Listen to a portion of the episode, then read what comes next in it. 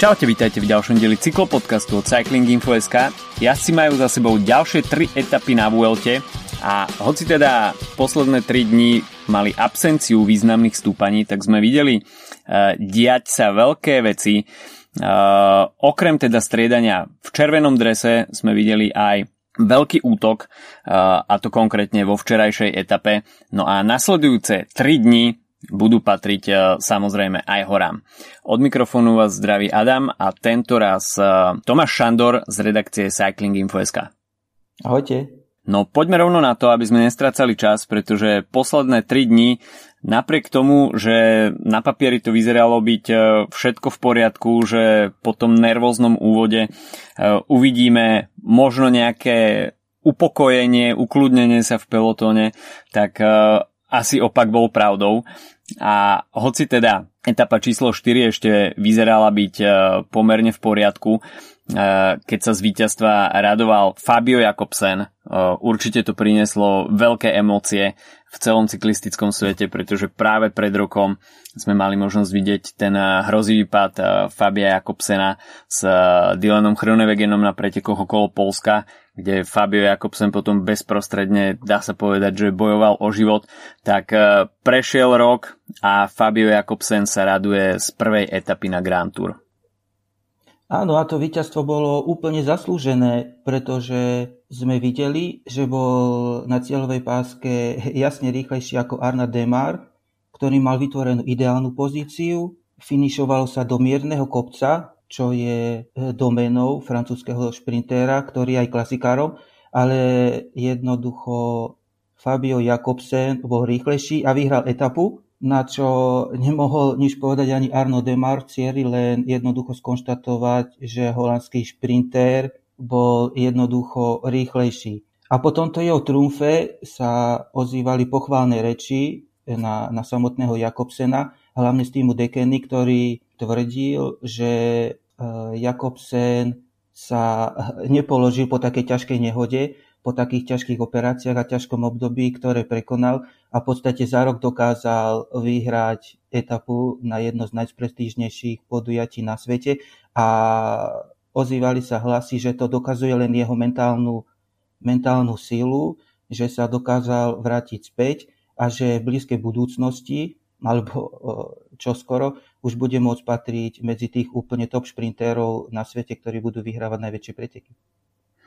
No, pre Jakobsena určite veľká vzpruha, ako si už povedal, veľká psychická odolnosť a myslím si, že Jakobsen si teraz tieto víťazstvá, ktoré prídu, bude nesmierne užívať, pretože minulý rok ušiel Hrobárovi z lopaty, vyzeralo to s ním veľmi zle, celý cyklistický svet s napätím hltal každú pozitívnu správu, ktorá prichádzala z, z okolia okolo Fabia Jakobsena a rok sa s rokom stretol a Fabio Jakobsen v plnej šprinterskej forme, takže uh, skvelá správa. A on si bude tieto víťazstva nielen užívať, ale on by mal byť len silnejší a silnejší. Zahodil strach z hromadných pádov mm. a teraz vidíme na podujatí, že patrí spolu s Philipsenom k najrýchlejším jazdcom, neboj, neboj sa vyťahnuť tú svoju rýchlosť na cieľovej páske a pozbudený týmito úspešnými výsledkami na Vuelte by mal dosahovať len a len lepšie výsledky v nasledujúcom období, najmä keď mu Deceuninck verí aj pre ďalšie sezóny. No keď sa pozrieme na etapu, ktorá nasledovala, čiže etapa číslo päť, tak tam sme mali možnosť vidieť repete toho šprinterského súboja. Avšak ešte predtým sme videli to, čo vidíme veľmi neradi. Bohužiaľ je to pevnou súčasťou nielen pretekov, ale Grand Tour obzvlášť. Hromadný pád, ktorý prišiel nejakých jedenásť kilometrov pred cieľom. V podstate to tam lahlo kompletne s výnimkou nejakých tridsať až štyridsať jazdcov. Hromadný pád. S Lukášom sme sa o tom rozprávali v poslednom podcaste, ako keby to bola nejaká nemilá predzvesť, ale prišlo to v etape číslo päť znova. Ak už sme sa o tom rozprávali viackrát, že proti tomuto asi nie je žiaden liek. organizátori, respektíve aj samotní jazdci bijú na poplach, najmä teda z hľadiska ovplyvňovania potom celkovej klasifikácie, keď sa v takomto hromadnom páde ocitnú jazdci, ktorí majú ambície na gé cé. Boli hlasy, že by sa tá neutralizačná zóna mohla posunúť z troch na desať kilometrov, ale ako sme videli, v tomto prípade by ani tých desať kilometrov nepomohlo, pretože to lahlo o kilometr skôr. Takže všetky takéto recepty, múdrosti z, z vnútra pelotónu sú ťažko aplikovateľné v praxi. Videli sme, že v tomto prípade by nepomohlo skutočne nič. Išlo tam vyslovene o nepozornosť jazdcov, pretože to bola dlhá, ja neviem, niekoľko kilometrová úplne rovná cesta. Takže tam neboli žiadne prekážky, žiadne zákruty. Nemuselo sa tam v tej chvíli bojovať o pozíciu. Takže išlo vyslovene o chvíľkovú nepozornosť, škrtnutie predného kolesa, padnutie na zem a v podstate to bolo v prvej tretine pelotónu a videli sme masívny pád, ktorý zastihol aj Romana Bardeta napríklad, ale myslím si, že srdce viacerých cyklistických fanúšikov puklo, keď tam uvidela Reina Taaramäeho, ktorý si chcel užiť červený dres na pár dní po tom, čo ho vybojoval v etape číslo tri. Ale v podstate po takomto veľmi nešťastnom momente v etape číslo päť o červený dres nakoniec prišiel. Áno, a v, konkrétne v, tej, v tomto prípade, v tejto piatej etape, tento hromadný pád na konci etapy sa nemôže dávať ani za vinu v úvodzovkách organizátorom, pretože to bolo na úplnej rovine, čiže tam nebola žiadna terénna prekážka, nepríjemná zákruta, ktorá by ktorá by vytvorila tenziu v pelotóne, ale tí pretekári jednoducho boli vystavení veľkému tlaku z potenciálneho bočného vetra, všetci mm. sa tlačili dopredu a už len tento tlak môže spôsobiť takýto pád, čiže aj to poukazuje na to, že na Grand Tour ide v každej etape o výsledok, v každej etape sa môže, v každej etape sa môže stratiť dôležitý čas klasifikácií, preto sa všetci tlačia dopredu a vedia, že akákoľvek chyba ich môže pripraviť o ten výsledok alebo čas a práve toto napätie môže spôsobiť aj takýto ťažký hromadný pád. Tento raz našťastie na to nedoplatil nikto z dôležitých favoritov na celkové víťazstvo, ale Rein Taaramäe, ktorý prišiel o červený dres a ako sám v cieli povedal, až tak ho to veľmi nemrzelo, pretože hneď nasledujúci deň v šiestej etape by on takmer určite prišiel, ale samozrejme muselo ho mrzieť, že o ten jeden deň v tom červenom drese nevydržal dlhšie. Spomínal si ten bočný vietor, ten tam skutočne fúkal a práve to spôsobilo tú nervozitu v pelotóne. Každopádne myslím si, že takýmto situáciám by sa dalo predchádzať skutočne nejakým možno zvýšeným rešpektom, ale to už ideme hlbšie a hlbšie do problematiky, prečo sa takéto situácie stávajú, prečo je tam taká nervozita, prečo je taký tlak na jazdcov robiť výsledky. Takže bohužiaľ prišla takáto situácia v etape číslo päť. Samozrejme tá predná skupina, ktorá sa ocitla, respektíve mala to šťastie, že sa vyhla tomuto pádu, tak tým, že to bolo v tejto fáze pretekov, tak sa nespomalovalo a išlo sa za etapovým víťazstvom. Vpredu boli viacerí šprintéri, ktorí samozrejme boli na svojich pozíciách už pripravení desať kilometrov pred cieľom a videli sme nakoniec veľmi technický finish, keď v centre mesta sme tam videli viacero veľmi rýchlych zákrut a jazdci to tam mali pomerne zložité, museli si hľadať veľmi pozorne svoju pozíciu.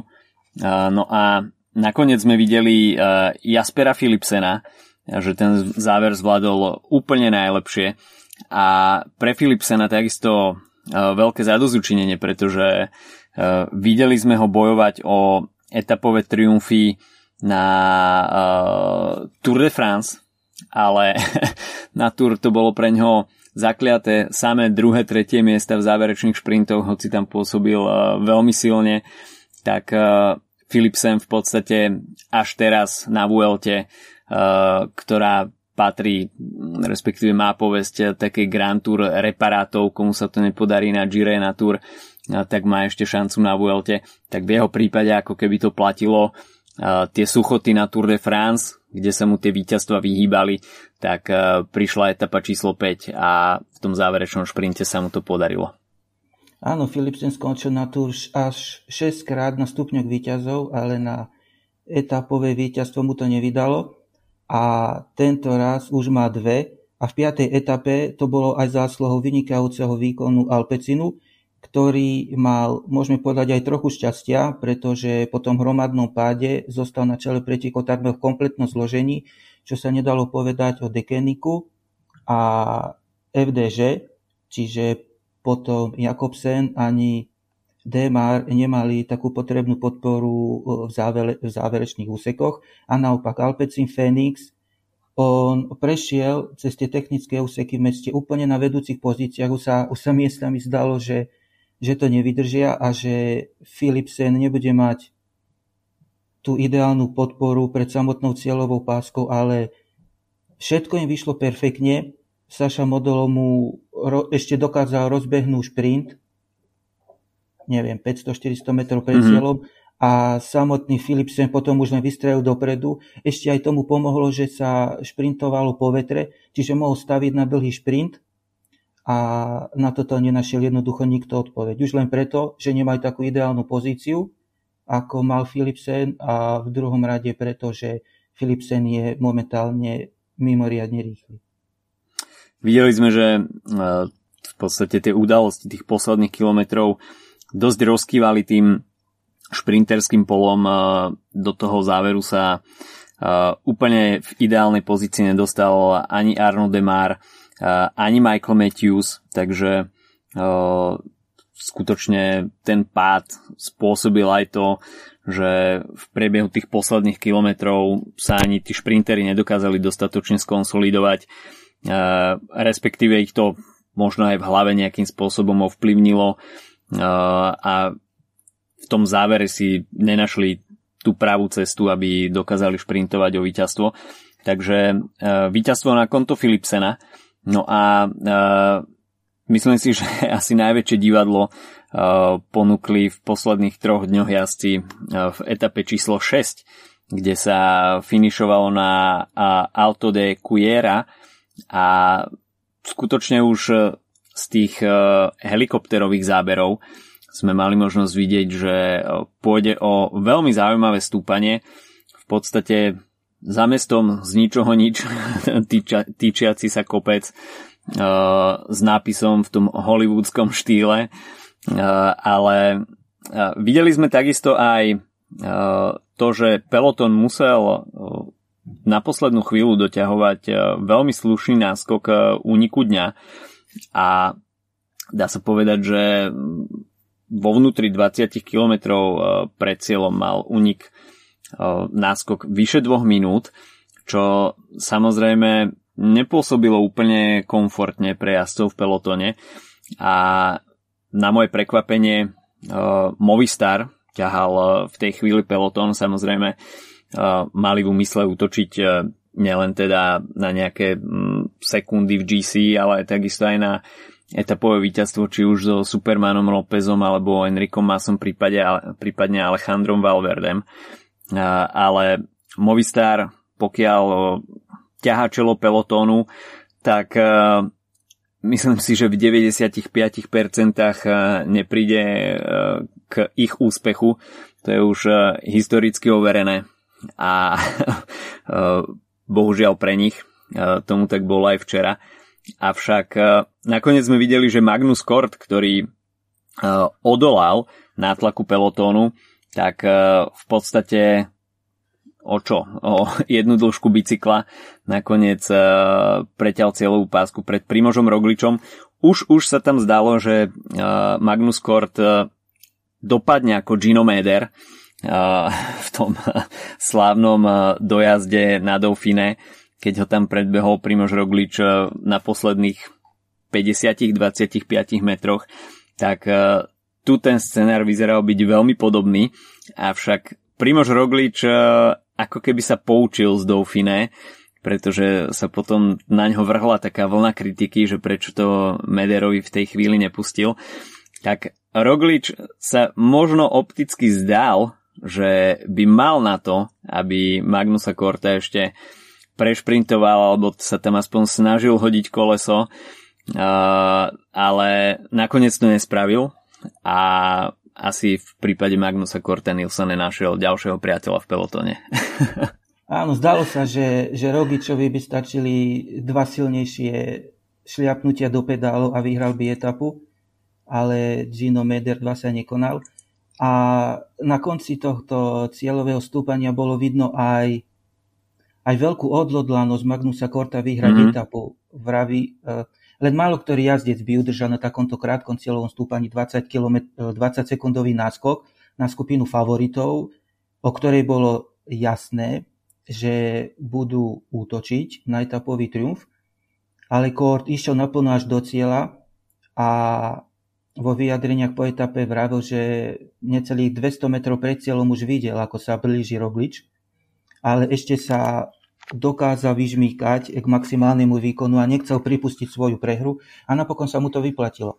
Samotný Roglič bol spokojný určite s takýmto výsledkom, pretože získal nejaký čas na súperov a na niektorých dosť relevantný, ale myslím si, že v prvom rade ho uspokojilo to, že opäť na vrchole krátkeho a výbušného stúpania ukázal najsilnejší šprint, ktorému sa nikto zo súperov nevyrovnal a toto môže byť predzvesť toho, že sa dostáva do svojej najlepšej formy a z tejto svojej kvality perfektnej koncovky na konci kopca môže ťažiť v ďalších pretekoch, keď, keď sa udrží skupine favoritu a potom vo finále budú, bude, bude rozhodovať, budú rozhodovať bonusové sekundy.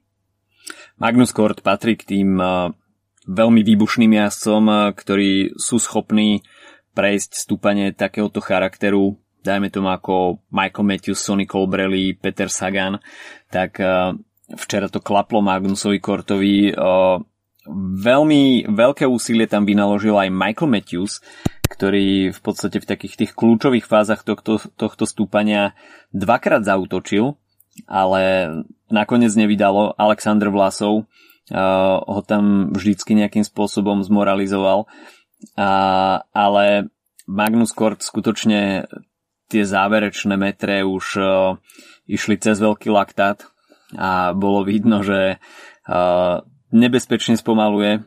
Na druhej strane Roglič, tak ten tam posledných stopäťdesiat až dvesto metrov sa odputal od konkurencie a nakoniec získal nejaké sekundy, ale ako sme už hovorili aj v preview s Lukášom v poslednom podcaste, tak stúpanie, ktoré má iba dva kilometre, hoci teda svojimi parametrami skôr pripomínalo také predĺžené Mur de Hui, tak dokázalo spraviť medzi favoritmi možno väčšie sekundové rozdiely ako, ako nejaké dlhé alpské alebo pyrenejské stúpanie.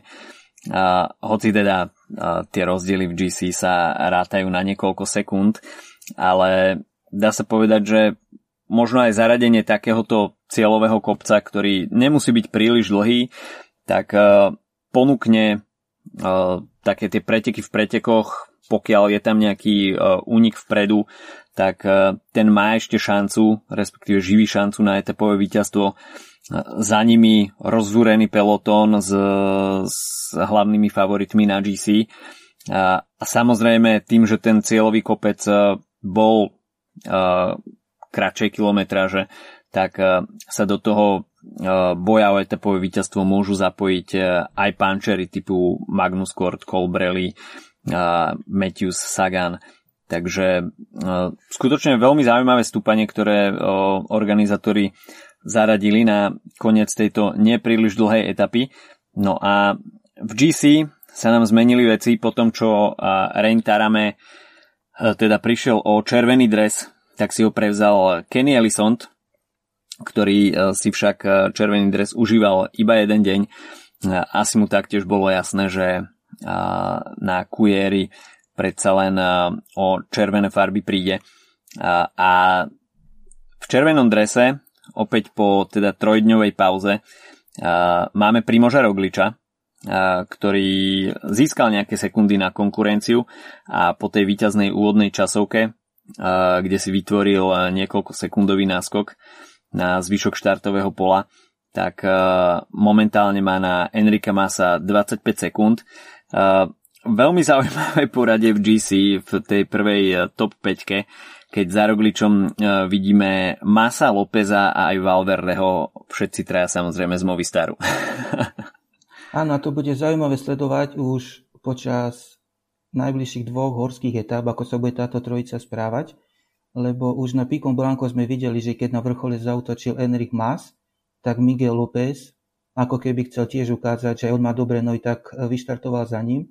Zatiaľ pôsobí veľmi dobre Alejandro Valverde, ktorý asi ťažko nemal by už nemal by mať energiu bojovať o stupne víťazov, ale miesto v najlepšej desiatke by mohol udržať a najmä svojim mladším kolegom by mal veľmi výrazne pomôcť na cieľových kopcoch a nepochybne táto trojica dostane, by mala dostať pod významný tlak Primoža Rogliča, ak si udržia takúto formu. No, až sa pozrieme na to gé cé pred ďalšími troma etapami, ktoré, ktorým budú patriť kopce, tak Bernal s rovnakým časovým odstupom ako štvrtý Valverde, štyridsaťjeden sekúnd. Mikel Landa, tak ten už stráca minútu dvanásť, Adamiec minúta dvadsaťdva, takže Roglič zatiaľ s pomerne komfortným náskokom, až si odmyslíme tú trojicu Movistaru. Samozrejme Bernal stráca štyridsať sekúnd, takže skutočne zatiaľ tie papierové predpoklady, ktoré boli skloňované pred začiatkom Vuelty, že pôjde primárne o súboj Rogliča a Bernala, do toho sa môže zamiešať niekto z Movistaru, tak zatiaľ platia. No a keď sa pozrieme, čo nás čaká najbližšie tri dni, respektíve čo jazdcov čaká najbližšie tri dni, tak už teda dnes v piatok horská etapa s finišom na vrchole stúpania Balcon de Alicante, stopäťdesiatdva kilometrov, na programe dňa množstvo stúpaní, v podstate od tretej kategórie až po prvú kategóriu. Na predposlednom stúpaní dňa Puerto de Tibi sa budú udeľovať aj bonifikačné sekundy, takže možno pre jazdcov v gé cé aj takáto motivácia. No a celkovo nastúpaných tritisícšesťstosedemdesiat metrov. Takže skutočne pôjde o pomerne slušnú porciu výškových metrov. V etape číslo osem bude priestor na menšie vydýchnutie a príde šanca opäť pre šprinterov v Mangamar Menor po stosedemdesiatštyri kilometroch. Možno očakávať šprinterský dojazd, ale ako sme boli svedkami už aj v doterajšom priebehu Vuelty, rovinaté etapy vôbec nepridávajú na nejakej psychickej pohode, respektíve vydýchnutiu si pre jazdcov, pretože napriek výraznej absencii nejakých výškových metrov stúpaní, tak prichádza nervozita pri tvorbe pozícií v tom samotnom závere pre šprinterov jednotlivých tímov. No a v nedeľu uvidíme záver toho prvého súťažného bloku a uvidíme opäť horskú etapu s finišom na vrchole stúpania, tentoraz Alto de Velefic. No a keď som si pozeral toto stúpanie na mape, tak skutočne pripomína také malé Paso dello Stelvio v subtropickom podnebí. Veľmi pekné, bude to také kráľovstvo serpentín v takom kamenistom prostredí, čiže bude sa na čo pozerať. No a štyritisícšesťsto výškových metrov počas tohto dňa. Predtým, než sa ešte jazdci pozrú na Alto de Velefic, tak absolvujú aj stúpanie prvej kategórie Alto Coia do Venta Luisa, ktoré bude mať až dvadsaťdeväť kilometrov. Priemerný sklon tam je síce iba štyri celé tri percentá, takže nepôjde o žiadne dramatické sklony, ale skutočne to stúpanie bude veľmi dlhé, veľmi únavné. No a Alto de Velefic, tak ten profil tohto stúpania vyzerá takisto veľmi zaujímavo.